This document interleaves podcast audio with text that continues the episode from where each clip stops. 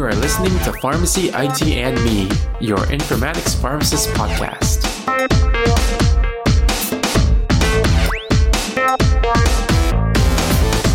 Hey everyone, this is Tony Dao, and welcome to another episode of Pharmacy IT and Me. As with every episode, we start off this one stating that the intended audience for this episode are newcomers to pharmacy informatics. So, we discussed the topic of change management to some good detail in the past week, and we're on the final step in change management. This is the portion that is involved with continuously monitoring a project after the change has been implemented. In a way, it makes sense, right? So like, you know, when you make a change in the system, it's not like you suddenly disappear and work on something else once everything's been implemented, right? You'll need to have some sort of monitoring strategy to ensure that the change is successful. So continuous monitoring begins with goal setting because if you don't have any goals, then what are you monitoring? I'm not going to be going over too much of the details of the acronym of SMART goals again, but basically you need to have goals that have enough detail for you to monitor. The other thing to also be aware is that you'll need to set expectations so you know what to monitor. After a change has been implemented,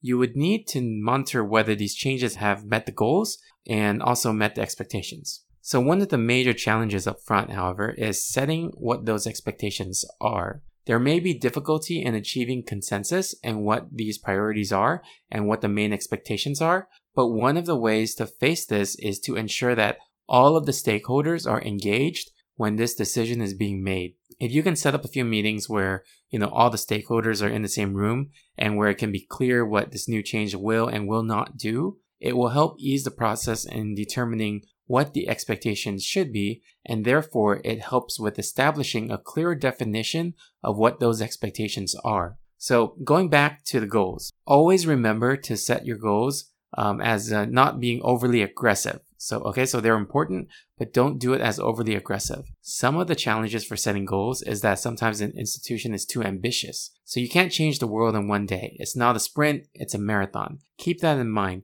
Set achievable goals that you can track and monitor for progress. And in addition, always have a backup plan for that goal. Be aware, you know, there may be a glitch in the system that will affect what that goal is supposed to be, and be aware that it may not be the process of change that actually causes the goal not to be met. I can't stress enough how important it is to have goal overviews before the change process occurs because sometimes when an institution dives headfirst into a new change without proper goal assessment, the continuous monitoring portion becomes a mess because nobody ends up knowing what they're monitoring. Nobody knows what the goals are, and it's like you're trying to find these out and you're finding it out as it goes. So, uh, one more thing about continuously monitoring is that you have to keep in mind that this is the long game and there's a lot of patience that will be needed. Some of the goals and some of the benefits will not be very apparent until after a while of using whatever the new change is. For example, if you are doing a change where you change clinical alerts to alert less, you aren't going to see an immediate change in terms of user satisfaction.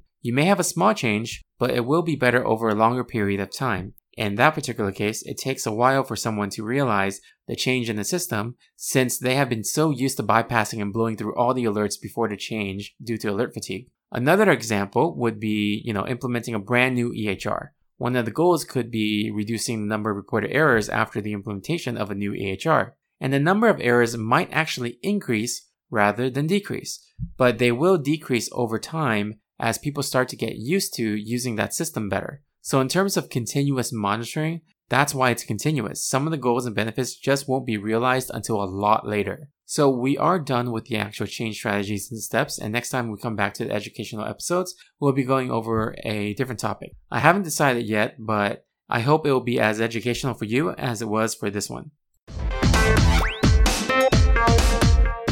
Alright, if you guys like this episode, you can subscribe and rate us on iTunes, Stitcher, Google Play, or any of your other favorite podcasting services. You can also follow us on social media on Twitter or Facebook at PharmacyITMe or Instagram at Pharmacy Informatics or by emailing me at tony at pharmacyitme.com. And I also wanted to plug a great networking opportunity called Pharmacist Connect. If you are familiar with Microsoft Teams or Slack Workspace, think of Pharmacist Connect as a large vetted one through Slack Workspaces. I've met some great colleagues on it, and there's even an informatics space within it as well. You can find out more by visiting pharmacistsconnect.com, which is P-H-A-R-M-A-C-I-S-T-S-C-O-N-N-E-C-T.com. Thank you again for listening, and I'll see you on the next episode of Pharmacy ITME. And remember, technology is the tool, patient care is the goal.